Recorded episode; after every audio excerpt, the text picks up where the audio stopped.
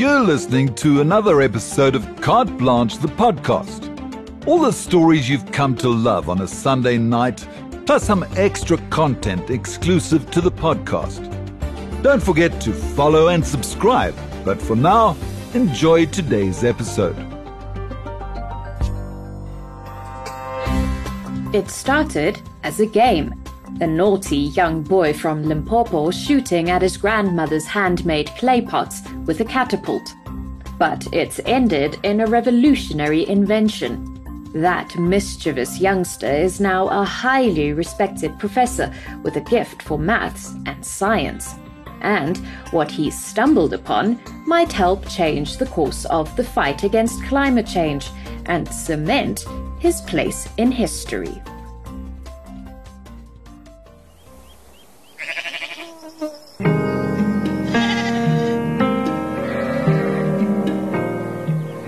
This is where I was born. This is where I have all the memories. I grew up here. It was a fun life, and we used to look after goats and cattle and sheep. Everybody was happy. This is Venda, the birthplace of Professor Mulalo Doyoyo, a mechanical engineer and inventor whose most recent discovery may change the world. His roots remain deeply anchored in Venda culture and tradition. As a boy, he learned Tshikona, the traditional male dance performed at all important occasions. Tshikona dance, tshigombela, all those things, you know. I mean, I've lived in so many big cities in the world, but when I see these, I feel very lucky to have been born here. His brilliant career has taken him to the world's foremost universities, but it all started at Vondwe Primary School. I was six years old when I started. We used to walk all the way from uh, the riverside, and um, the river is uh, about uh, three kilometers from here. I just remember I didn't have shoes like they have. A lot of times you only wear shoes during Christmas time when your father comes back from Johannesburg. But it was down at the river where he stumbled upon his grandmother's secret that would later inspire his first major invention. She used to make clay pots like other old women, but in a case, the pots were a lot stronger. So when we were kids, we used to shoot them with like and then I would always be surprised. Why is my grandmother's uh, uh, clay pots not breaking? Then I found something, a little secret. The frogs, when they do their business, it's kind of like uh, some organic chemical that they exude in their bodies. And that chemical is basically one of my ingredients of the cementless concrete. My invention in the USA. It comes from this kind of stuff. After water, cement is the most widely used substance on Earth, but the cement industry accounts for 8% of global carbon dioxide emissions because the raw materials need to be heated to 1,500 degrees. It contributes three times as much to global warming as the airline industry, bearing significant responsibility for the horrors of climate change. Portland cement is um, made in an environmental and friendly manner by using coal. Now, the challenge for the world is uh, that you know they need to limit its use. And like every other of his life's challenges, it's one that he's embraced. In grade 10, he outshone his peers and was sent to Mbilwi Secondary, a dedicated maths and science school. Doyoyo's accomplishments are still recorded in the principal's yearbook from 1988. It was at this school that talent met opportunity. Anglo American had done an IQ test for us at the University of Venda. So they automatically gave us scholarships. So I chose to go to, to Cape Town. After studying at UCT, he was awarded a PhD from Brown University in the USA. He went on to lecture at one of America's most prestigious colleges, Massachusetts Institute of Technology, MIT. At first, I was a little nervous that maybe for the first time I'm gonna fail the competition. But I, I did not lose. Uh-huh. I had very good mentors.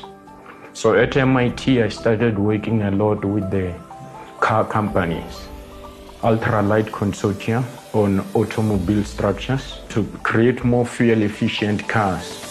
This is where he met Roland Gustafsson, a former director of Volvo Technology Corporation. Uh, I was, uh, first of all, very impressed of his work at MIT and later on at uh, Georgia Tech. Would you classify Professor Doyoyo as an exceptional scientist or engineer? Both. I've been doing research for, for so many years. So I, when, I, when I see the excellence, I know it. And his belief is justified because Doyoyo's latest invention, liquid cement, promises to be a game changer. It has zero carbon emissions and uses fly ash, a toxic waste byproduct that comes from burning coal to make electricity. Coal fired power stations are surrounded by fly ash dumps.